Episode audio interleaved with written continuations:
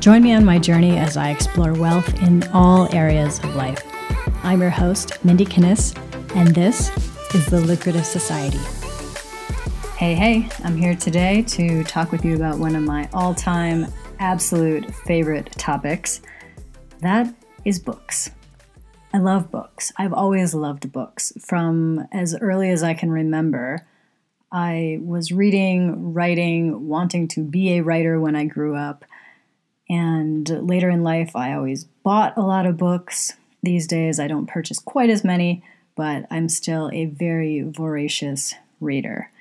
I used to do a podcast called Biz Reads, which was specifically dedicated to books. Once a week, I would review and summarize a business related book, and I'm sure that podcast is still available online somewhere if you're ever interested in that. But what I thought I would bring to this conversation about living a lucrative life was this love of books. Because here's the thing myself and most of my friends who are entrepreneurs, the reason that we got into this in the first place was because of freedom. Freedom was something that we were wanting. For me, I wanted freedom of my time. I didn't want someone else to be creating a schedule for me. I wanted to be able to manage that and control that myself. I also wanted freedom of income because what I found in corporate America was that oftentimes, if myself and let's say my colleague were in similar roles, but let's say I was awesome at that role and my colleague was not, we were being paid pretty much the same because there were usually these bands of pay structures. And I'm like, why should I be limited by somebody else's budget, by somebody else's idea of my worth and my value? I want to be in control of that myself. For me, I also wanted freedom of location. I wanted to be able to work from anywhere and the piece of this that really comes back to books, for me anyway, is that it truly takes a lucrative life to be able to have the time, quite honestly, to read. You know, if I was running back and forth between 14 different jobs trying to make ends meet, how would I have time for reading? Or I should say, really absorbing it and actually implementing the things that I read. It might be the case where I could listen to an audiobook en route to somewhere, but I probably would be so stressed out that maybe I wouldn't even be paying attention and definitely wouldn't have any time to implement it. So I see reading as truly one of the aspects of creating a lucrative lifestyle. Now, if reading's not your thing, it's all good. I'm not saying it has to be part of your lifestyle, but for me, it's something that I love so much, so it definitely becomes part of my lucrative life. I love reading so much that I used to assign the team at Lucra books to read, and that was actually part of our staff meetings then. we would have team meetings discussing the book that we had just read together or how we could implement it better. So there is another sense of, of freedom that comes about with reading. It's the freedom of ideas. When you read, you can learn so many different things. And I'm not talking about just strategy and business tactics and things like that. But you can learn about different cultures. You can learn about different ideas that different people have and understand different ways of the world that are not your direct life experience. Reading completely can open up your mind to all of these different things. And to me, that is real freedom. So, what I thought I would do, because again, I could just talk about books all day, every day, is I wanted to bring that into this conversation. So I thought once a month I could look back at the previous month's reads and talk a little bit about some of those books. I would love for you to be a part of this conversation as well. So let me know what you're reading. Check out lucra.com slash TLS dash 32. TLS stands for The Lucrative Society, the name of this show, and dash 32 happens to be this episode. So you can always find the current episode there by going to lucra.com slash TLS dash and then whatever episode you're looking for. Like I said, this one happens to be 32. Head over there and let me know in the comments what you're reading. And I will say this let me know especially what's really, really good. it used to be when I was in high school and when I was in college, I, I worked in bookstores all the way through college. And most of the time, I could look at those tables in the center of the bookstore aisles that have some of the, the best known titles. And it used to be the case where I could look at those tables and I probably would have read about 80 to 90% of what was on those tables. These days, that is virtually impossible. There are so many books being published, so many authors, so many ways of publishing books that it, you can't keep up anymore. So that's why I'm always looking for, you know, the best of the best. I don't want to waste my time with like, eh, it was okay. I want like, whoa, you should not miss reading this book. So if you've got one of those, especially, let me know. I'd love to hear from you. I've been asked recently in interviews about the way in which I read as well. And this is always funny to me when somebody asks me this in an interview because I'm like, really? This is interesting? I, you know, I wouldn't have thought of it. But people were asking me how I take notes and what I do when I'm actually reading because I have this kind of funny system that I just created myself. When I'm reading a physical book, I am huge about underlining things, marking pages. My mom always jokes about this because she was like, oh, I thought you were a purist, you know, just use a bookmark, but don't mess up the actual book. I'm like, no, I like get in there and I mess the book up. so I have this system where if I fold up the bottom of the page, that's my bookmark. So that's where I'm at in the book. If I fold down the top corner of the page, that's something that like I really want to remember. So I may have underlined lots of different things on different pages, but the ones that have the top notched down, the top corner bent down, that's like go back to this. You're really, really extra, extra going to want to remember that. So that's how I do that. And then in terms of the actual notes that I make within the pages, if it's a line or two, it's generally underlined. If it's a whole paragraph or a, or a significant section of the page, I will just draw lines on the sides of that. And then specifically, I have these little notations where, let's say something makes me laugh or makes me smile. As a writer, I'm always interested in what creates that experience for the reader. So I note that. I have a little, it's almost as if I was drawing a, drawing a smiley face without the eyes. So it's like just a little smile. And I'll put that in the margin wherever I am laughing or something that is just like really super good, feel good, smile type material.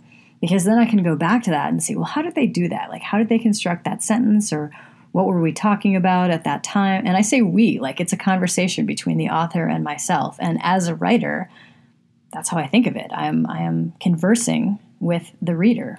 So then the same thing applies for the opposite. If something brings tears to my eyes or I'm crying reading something in a book, I put a little teardrop, just a little note in the margin to remind me like this was so powerful to me when I read it that it brought up that emotion in me. And again, those are things that I want to pay attention to and not even it's not just as a writer like I even if I never went back to it in terms of the technicalities of the writing, I love being reminded of those emotions just as a reader. So I would probably use those notes regardless of whether I was a writer or not. So those are just some of the little things I do in a physical book. And I also use a couple other tools in terms of my reading. One is called Overdrive. It's a free app that connects in to your local library. So, for those of you that have a library card, you can actually rent books and they can come on either an ebook, like a Kindle format, or audio. What I love about Overdrive is that it's just a rental because I also use Audible, but I kind of feel like how many times am I actually going to listen to the same book? Most books, not that often. So, why fill up my Audible library with all these titles that I'm only going to go through once when I can borrow it from my local library and download it to my phone, just like I would do on Audible. And then it returns itself to the library in 21 days. it works out perfectly. So that is called Overdrive. And by the way, I will link to all of these things that I'm mentioning on lucra.com slash TLS dash 32. So you can find everything that I'm talking about there with direct links. So, of course, as I mentioned, I do also use Audible. Sometimes, if there's something I really, really want to read and it's either not available at the library through Overdrive or it has, you know, like a 24 week wait period, I'm like, never mind. I'll just buy the thing and listen to it. So, I do love Audible for that. And of course, I use a Kindle Paperwhite. I have the Kindle Oasis. And what I love about that is just having a light on my book or in my book. The book is a light. I don't know how you would say that, but I love reading before I go to bed. And what's really been a pain in my butt is having. I don't like those little book lights. I, this is weird, but for some reason, I just never got into those little book light things. So then the options are either have a brighter light on the side of my bed, like on my nightstand, which I do have. But Stephen King mentioned this. He said the problem is there's not always enough or like complete light on the page. And I agree with that. So the joy of Kindle is that the page is lit and that solves all my problems. so that's really, really good. One of the tools that I use alongside my Kindle is an app called Readwise. And if you are a Kindle user, I could not recommend anything to you more. Readwise has truly changed my life. I'll tell you why. What it does is it collects all of your notes and highlights from your Kindle. Now, yes, those are in the Kindle itself. If you go under clippings in your Kindle, you can find all of those things. But really, how often do you do that? I don't know about you, but I don't do that very often. And even if I'm in there, it's like kind of a mess because it's all by date of when you entered the note or the highlight. And it's like, it's not that user friendly. So, Readwise is awesome because not only does it collect all of your notes and highlights, it puts them into one place, which is searchable. You can use tags, you can do all kinds of things. And for somebody who likes to go back to their highlights quite frequently, like I do, it's super helpful, and I'm actually going to be using it later in this show, so you'll see what I'm talking about. So, Readwise is super awesome. The other thing I really love about it is it sends you a daily email based on your own highlights. So, let's say I highlighted a sentence in a specific book. Well, every day, Readwise sends me an email with different highlights that I have done. So I love that because it allows me to remember, like, oh, yeah, that was such a great line, or oh, I remember why I highlighted that, or whatever. But I would never actually go back and look at this stuff. So I really, really love Readwise. Could not recommend it more highly. And those emails are customizable. So you can get one note per day, you can get 10 per day, you can get whatever you want. So I love, love, love Readwise. Okay, so let's get on to the books. I want to talk to you about the books that I read last month in August. And again, please let me know what you have been reading as well. I would totally love it. So, two of the books that I read last month are in the same series. This is a series by Louise Penny. It is based on this fictional character called Chief Inspector Gamache. Gamache is French Canadian and it is based in this small, small town in Quebec, sort of near the Vermont border. They're essentially murder mysteries. Gamache, as the chief inspector of homicide at the Sûreté, is in charge of investigating all of these incidents. When I started reading this series, actually, I wasn't all that into it. I was kind of like, eh. but as you will get to know through these various book podcasts that I do, I'm pretty snobby in my reading, and that often gets me in trouble because then I miss out on good things like Harry Potter, which I eventually did read, and this Three Pines series or Inspector Gamache series that Louise Penny writes. When I first read them, I was kind of like, eh, yeah, like it's it's super light. Like the stories are very easy. They're sort of humorous, sometimes almost to the corny side of the spectrum, which I'm just like, it doesn't doesn't do it for me. And I also messed it up because I started with book three because that was the one that the library happened to have, and I realized quickly I should have started with book one. So then I backtracked and started again with book one, and then have gone through the series. So last month I read book number eleven and number twelve. And I would say this if you're looking for something that is engaging, doesn't take a lot of brain power, is just kind of fun, they're great. And here's why. The mystery itself, or the murder that they're trying to solve in the book, actually, at least in my view, is secondary to the whole point of the book. What's most engaging in the books is the characters and the relationships between the characters, the friendships, the you know, the villains that come up. That is what is great. And I also really really love this Inspector Gamache character. Reason being, he is just kind, gentle, deliberate, thoughtful, and totally powerful at the same time. And I think it's such a great example of true power versus force. You know, just owning your power versus trying to grandstand or showcase how powerful you are. Again and again and again, these stories show that that's not how it works. Like, true power is often understated and to the outside observer may not even look like power. But that's what's so great about this character is he is so solid. So the two books I read, number 11 is called The Nature of the Beast. I gave that one 3 stars because it, it wasn't one of the best ones, let's just say that. And then number 12 is called A Great Reckoning. I gave that one 4 stars because it was a little bit back to what I think of as kind of the best ones. I would still say the best one I've read so far is number 9 I think she has 16 or 17 out now, so I'm still working my way through.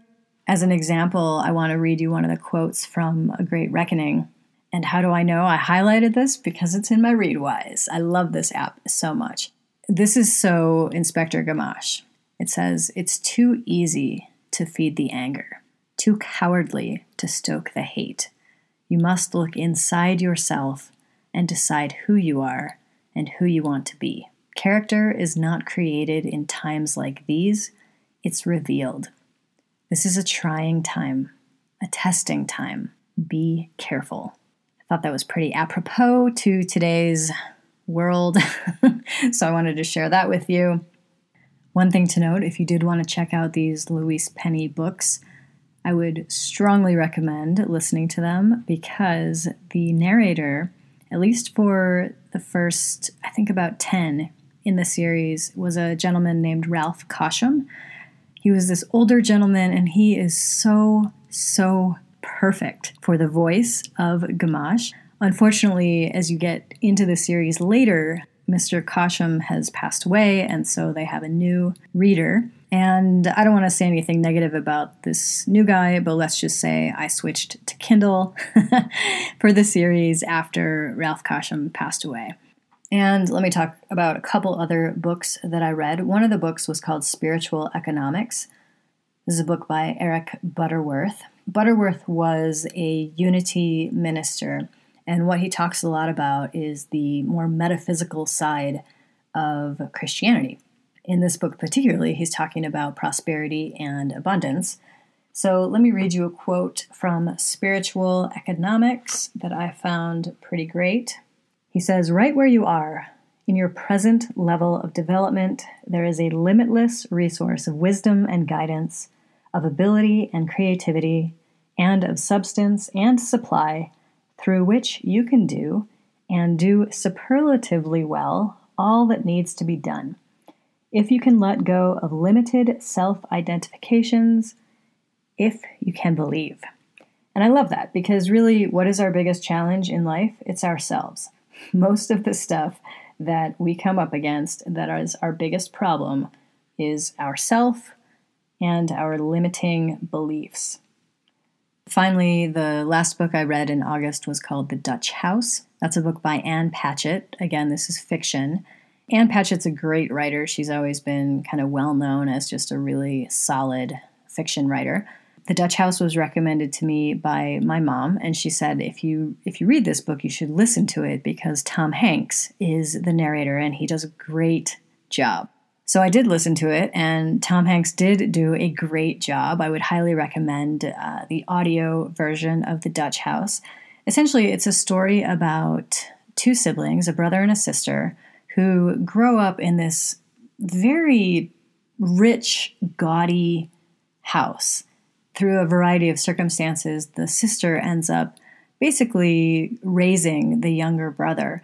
And the story is about their lives growing up through the challenges and experiences, and then also the reflection back on as they are adults now and looking back at things that they either knew or didn't know or didn't understand at the time in their childhood. So there's a lot of reflection in the book. And I gave it four stars, mostly because the writing was pretty solid, but I didn't love, didn't really love the characters, didn't really love the whole concept. Part of that is about just where I'm at in my life and really what I want to focus on and what I want to spend my time with. I remember last year after my husband had died and I was I had a lot of time because I had just taken tons of time away from work and everything else. So I was reading a lot and I was reading these books and a lot of them were, just about miserable people. People were committing suicide or people were having all these different traumas and I'm like I really have no interest right now in all of this misery. Like, I'm so sick of these miserable characters. And obviously, it's not like everything goes right in life. I'm not talking about that. Like, I did not want more misery. And one of the main characters in the Dutch house, she actually states that so emphatically. She's like, I'm sick of all the misery. And I was like, Sister, I am with you. I don't want to read a lot about miserable people. And I would say the Dutch house borders on that. I don't know. That one, I could take it or leave it. But like I said, Tom Hanks did do a great job narrating. And if that sounds interesting to you, um, I think my mom liked it better than I did. She gave it five stars, and I gave it four. So maybe it's a, a time in life thing too. Maybe if I was older and looking back at more of my life, I would feel differently about it. Who knows? I don't know. But those were the books that I read in August and I wanted to give you a bunch of reading tools. And once again, please, please, please let me know what you are reading and what is great. Like, what are the ones that should not be missed? In future episodes, I will probably talk about, you know, some of my all time favorite books. I am very, very hesitant ever in giving out five stars, and I give five stars only for the ones that absolutely like the best books I've ever read. I love them. I would recommend them to anybody. So we'll get to those in the future. Next week, I'll be back with an interview with one of my friends. And one of the things that I've had a really good time with with these interviews recently is saying to my guest, hey, this is not going to be your standard interview of like, let me ask you all these rote questions and you just go through an answer based on your expertise or your skill set. I'm like, no, I actually want you to talk about you. I want you to talk about your life, your thoughts, your beliefs, that kind of thing. And really, what I want the listener to feel like is as if they're just sitting next to us in a coffee shop. You know, I'm just having a conversation with my friend that is normal and natural, like I usually would do and the person sitting at the next table just happens to be overhearing it. So that's really what I'm looking at in these conversations. So lots more of those to come on the Lucrative Society. I'm Mindy Kniss. I'll talk to you next week. Thanks so much for listening. Make sure to subscribe to the Lucrative Society on iTunes. And please leave a review of the podcast. Visit lucra.com for transcripts and resources, or to become a member of the Lucrative Society, where I coach purpose based entrepreneurs on business, mindset, and heartset. Lucra, where wealth equals well being.